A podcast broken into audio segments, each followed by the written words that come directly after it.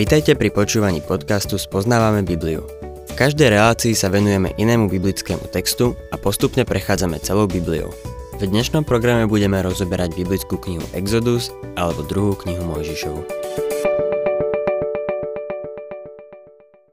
Milí poslucháči, viacerí si dnes kladú otázku, čo je správne a čo je zlé. Niektorí na to povedia, že je to relatívne. Jeden vysokoškolský profesor, ktorý o sebe tvrdí, že je ateista, o tom so mnou diskutoval. Tvrdil, že správne a nesprávne je relatívne. Že to, čo by bolo podľa neho správne a čo by bolo podľa mňa správne, by mohlo byť v protiklade. Potom sa ma opýtal, na čom zakladáš svoje dogmatické závery? Povedal som mu, zakladám ich na Božom slove.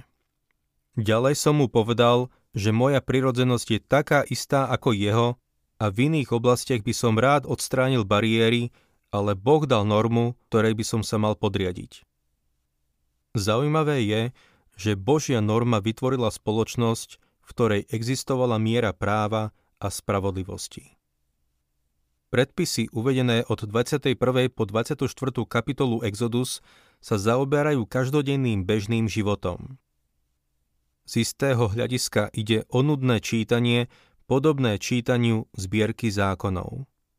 Väčšina našich zákonov však vychádza z týchto zásad. Som rád, že Božie slovo hovorí, nezabiješ. Ochraňuje mňa i moju rodinu. Som rád, že Biblia hovorí, nepokradneš. Ochraňuje môj skromný majetok. Tieto zákony tvoria základ pre poriadok v spoločnosti. Otvorme si 22. kapitolu knihy Exodus a budem čítať prvý verš. Ak zlodeja prichytia pri vlámaní a porania ho tak, že zomrie, ten, kto ho poranil, nepreviní sa preliatím jeho krvi. Tento zákon nám dáva právo na seba obranu. V súčasnosti sa žiaľ kladie veľký dôraz na ochranu vinníkov na úkor práv nevinných. Boží zákon ochraňuje majetok a súkromie. Podľa tohto princípu je človek oprávnený chrániť svoj majetok, svoj domov a svojich blízkych. Božie zákony poskytujú spoločnosti právo a poriadok. Keby ľudstvo dodržiavalo Božie predpisy týkajúce sa medziľudských vzťahov, ako sú uvedené v knihe Exodus, nemali by sme spoločenské problémy, s ktorými zápasíme v našej krajine. Náš celý právny systém, ktorý bol založený na Božom slove, je prepletený ľuďmi, ktorí nepoznajú Bibliu, pretože sú od neho tak ďaleko. Celé ich zázemie je také, že nie sú schopní interpretovať zákon. Dnes však spravujú ľudia zákon bez toho, aby vôbec niečo vedeli o Biblii. Z toho dôvodu máme problémy, hlboké problémy. Čítajme druhý verš. Ak sa to stane po východe slnka, potom bude niesť vinu za jeho krv a musí dať náhradu. Ak nemá nič, treba ho predať za cenu ukradnutej veci. Ak niekto niečo ukradne, musí dať náhradu za to, čo ukradol, a to aj do tej miery, že sa predá do otroctva, aby mohol škodu nahradiť. Čítajme štvrtý verš. Ak niekto nechá spásť pole alebo vinicu tak, že dobytok pustí na cudzie pole, dá náhradu z toho najlepšieho, čo má na svojom poli a z najlepšieho, čo má vo svojej vinici. Ak sa nieči dobytok alebo ovce dostanú na cudzie pole a spôsobia škodu, musí ju nahradiť. 5. verš Keď vypukne oheň a zachváti trne a spálny obilie v stohoch alebo ešte na koreni, pôvodca požiaru škodu plne nahradí. Toto je praktický verš, ktorý nám ukazuje, ako správne konať. Je to ďalší základný princíp pre blaho ľudstva na zemi. Boh dal Izraelu Možišov zákon, aby boli príkladom pre národy sveta. Prejdime k 15. veršu. Ak niekto zvedie pannu, ktorá ešte nebola zasnúbená a vyspí sa s ňou, vezme si ju za ženu a dá za ňu plné veno. Inými slovami, ak muž znásilní dievča, musí si ju vziať. V dnešnej dobe to tak určite nie je. 16. verš. Keby mu ju jej otec nejako nechcel dať, z vodca zaplatí toľko, koľko dostáva panna do vena.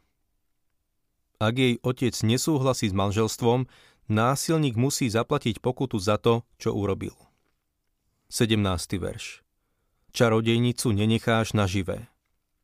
Dnes vidíme oživenie satanovho uctievania a okultizmu. Tento trend je silný a skutočný. Budeme sa ním viac zaoberať v knihe Deuteronomium. 18. verš. Kto by obcoval so zvieraťom, musí zomrieť. Sexuálny styk so zvieraťom ukazuje, kam až môže človek padnúť. Prečo Boh ustanovil takýto zákon? Nuž preto, že sa to dialo. A v našej osvietenej spoločnosti vidíme návrat tohto nevýslovne degradujúceho správania. 19. verš. Kto by obetoval Bohom a nie len hospodinovi, podlieha kliatbe. Samozrejme, toto bol najprísnejší trest. Keby sa podľa toho postupovalo, mali by sme dnes oveľa lepšiu spoločnosť. Úplne zničiť každého, kto by obetoval iným bohom ako hospodinovi, by bolo kruté, ale koniec koncov, keď máme rakovinu, chceme sa jej zbaviť. O tom Boh hovorí. 20. verš. Cudzinca nebudeš utláčať ani sužovať, veď aj vy ste boli cudzincami v Egypte. Toto je Božia politika dobrého suseda. Čítajme ďalej 21. verš. Vdovu ani sirotu nebudete utláčať. Milí poslucháči, zákony o detskej práci boli prijaté po Wesleyho prebudení. Božie slovo je základom všetkých veľkých hnutí, ktoré priniesli ľudstvu požehnanie. A čo siroty? Začali sirotince v ateistických krajinách alebo pod kresťanskou záštitou. 22. a 23. verš Ak ich však budeš utláčať a oni budú volať ku mne, ich nárek určite vypočujem. Rozpáli sa môj hnev a pozabíjam vás mečom, takže vaše ženy ovdovejú a vaše deti osirejú. Verím, že Boh chráni bezmocných. Na tých, ktorí zle zaobchádzali s ľuďmi v núdzi, prichádza veľký súd. 24. verš Ak z môjho ľudu niektorému úbožiakovi, ktorý je s tebou, požičiaš peniaze, nesprávaj sa k nemu ako úžerník, nežiadaj od neho úroky. Ak niekto niekomu požičia peniaze, nesmie si pýtať nadmerný úrok. Boh hovorí, že zneužívať druhých nie je správne. Toto sú niektoré z Božích zákonov. Ďalšie sú uvedené v 23. kapitole. Prvý verš. Nerozčiruj nepravdivú správu. Nespolčuj sa so svojvoľníkom, aby si nemusel krivo svedčiť. Dávajme si pozor na to, čo hovoríme. Klebetník je rovnako zlý ako vrah, zlodej alebo cudzoložník, lenže v našej spoločnosti mu všetko ľahko prejde. Druhý verš. Ak ide o zlú vec, nepridávaj sa k väčšine. A ak by si mal v spore prekrútiť pravdu, nezastávaj názor väčšiny. Rozprával som sa raz s jedným pekným mladým mužom, ktorý bol členom istej extrémistickej skupiny. Povedal, že sa obliekal ako sa obliekal, pretože chcel slobodu a voľnosť. Všimol som si, že tisíce ďalších ľudí sa obliekali rovnako ako on. Tak som sa ho spýtal. Odvážil by si sa obliekať inak? Prijali by ťa? Odpovedal, nie. Potom som mu povedal, keď idete protestovať, musíš sa zaradiť a takisto protestovať, že? Áno, odpovedal. Odvetil som mu na to. V tom prípade nemáš skutočne veľa slobody a voľnosti, že? Musíš sa zapájať do istých činností.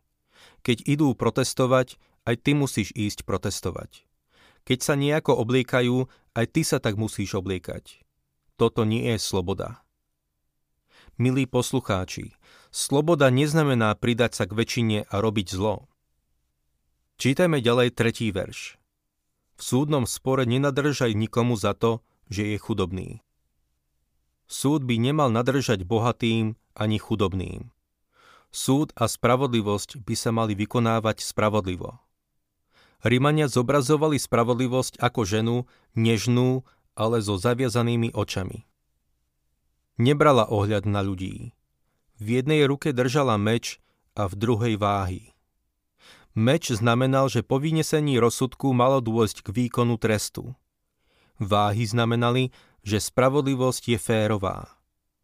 Súd sa mal vykonávať bez ohľadu na to, o koho ide.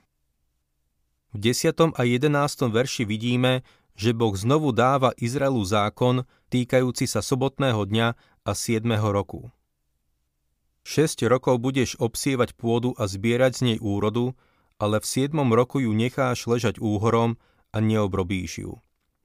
Nech sa z nej živia chudobný tvojho ľudu a zvyšok nech spasie polná zver.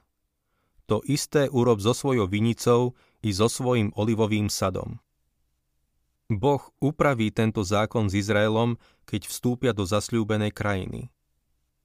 Sobotným dňom, sobotným rokom a jubilejným rokom sa bližšie zaoberá kniha Levitikus. Stručne povedané, sobotný deň bol 7. deň v týždni a bol dňom prísneho odpočinku. Sobotný rok bol rokom odpočinku pre pôdu od všetkého obrábania a pestovania. Jubilejný rok sa nazýva aj rokom slobody. Každý 50. rok sa Židia, ktorí boli nútení sa predať do otroctva, oslobodili. Pôda, ktorá sa predala, sa vrátila pôvodným majiteľom. Čítajme ďalej od 14. po 17. verš. Trikrát v roku budeš sláviť moje slávnosti. Budeš zachovávať slávnosť nekvasených chlebov. Sedem dní budeš jesť nekvasené chleby, ako som ti prikázal, a to v určenom čase, v mesiaci Abíb, lebo vtedy si vyšiel z Egypta. Neprídeš však predo mňa s prázdnymi rukami. Budeš sláviť slávnosť žatvy, prvotín svojej práce, toho, čo si zasial na poli. Na konci roka budeš sláviť slávnosť zberu, keď zoberieš z poľa plody svojej práce. Trikrát v roku sa ukáže každý muž pred svojim pánom, hospodinom. Trikrát v roku sa všetci hebrejskí muži mali ukázať pred pánom Bohom v Jeruzaleme. Mali sláviť tri sviatky. Sviatok Paschy, Sviatok Letníc a Sviatok Stánkov.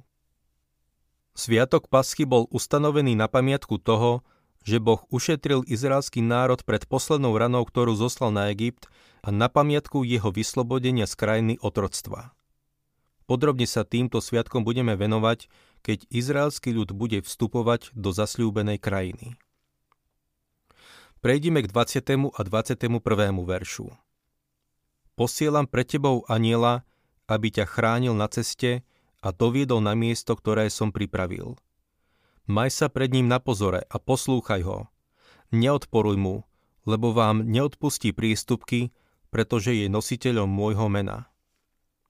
Kto je tento aniel? Iné texty z písma vrhajú svetlo na odpoveď. V prvom liste Korintianom 10.4 sa píše A všetci pili ten istý duchovný nápoj, lebo pili z duchovnej skaly, ktorá ich sprevádzala, a tou skalou bol Kristus. V 9. a 10. verši Pavol ďalej pokračuje. Ani nechcite skúšať Krista, ako niektorí z nich skúšali a hynuli od hadov. Ani nereptajte, ako niektorí z nich reptali a hynuli od zubcu. Bol to Kristus, koho mali poslúchať. On je ten, o ktorom sa tu píše. 23. verš Veď môj aniel pôjde pred tebou a dovedie ťa Gamorejčanom, Chetitom, Perizejcom, Kanánčanom, Chiviom a Jebúsejom, ktorých vyhubím. Boh povedal Izraelu, že vyhubí jeho nepriateľov z krajiny kvôli ich hriechu. Teraz pán hovorí, 27. verš. Vyľakám ich pred tebou a uvrhnem do zmetku všetky národy, ku ktorým prídeš a všetkých tvojich nepriateľov zaženiem pred tebou na útek. Boh hovorí Izraelu, že jeho zámerom je dať im zasľúbenú krajinu a dať im ju do vlastníctva. Potom mu Boh hovorí, verše 32 a 33. Neuzatváraj zmluvu s nimi, ani s ich bohmi. Nesmú bývať v tvojej krajine, aby ťa nezviedli na hriech proti mne. Keby si slúžil ich bohom, stali by sa ti osídlom. Izraeliti nesmeli uzatvárať zmluvu s obyvateľmi zasľúbenej krajiny ani s ich bohmi.